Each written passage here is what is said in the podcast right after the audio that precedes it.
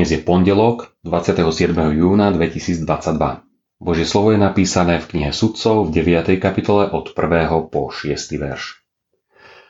Abimelech, syn Jerubálov, išiel do Sýchemu k bratom svojej matky a prihovoril sa im i celej čeľadi domu otca svojej matky. Otvorene povedzte všetkým občanom Sýchemu. Čo je lepšie pre vás?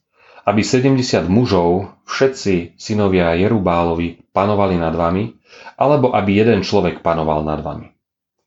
Pamätajte, že som z vášho tela a kosti. Bratia jeho matky rozpovedali všetko občanom Sýchemu a ich srdce sa priklonilo k Abimelechovi, lebo povedali, je nám bratom. Dali mu 70 šekelov striebra z domu Bál Beríta a Abimelech si za to najal na nič hodných a na všetko schopných ľudí, ktorí ho nasledovali. Potom odišiel do domu svojho otca do Ofry a na jednom kameni zavraždil svojich bratov, synov Jerubálových, 70 mužov. Zostal len Jótam, najmladší syn Jerubálov, lebo sa skryl.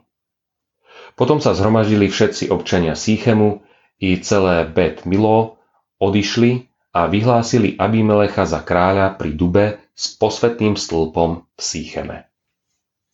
Pozor na to, komu uveríme a ako sa rozhodneme.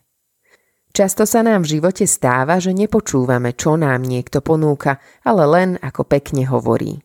Často nám ponúkajú peknú budúcnosť, ľahší, jednoduchší a bestarostný život a možno aj pekný zážitok.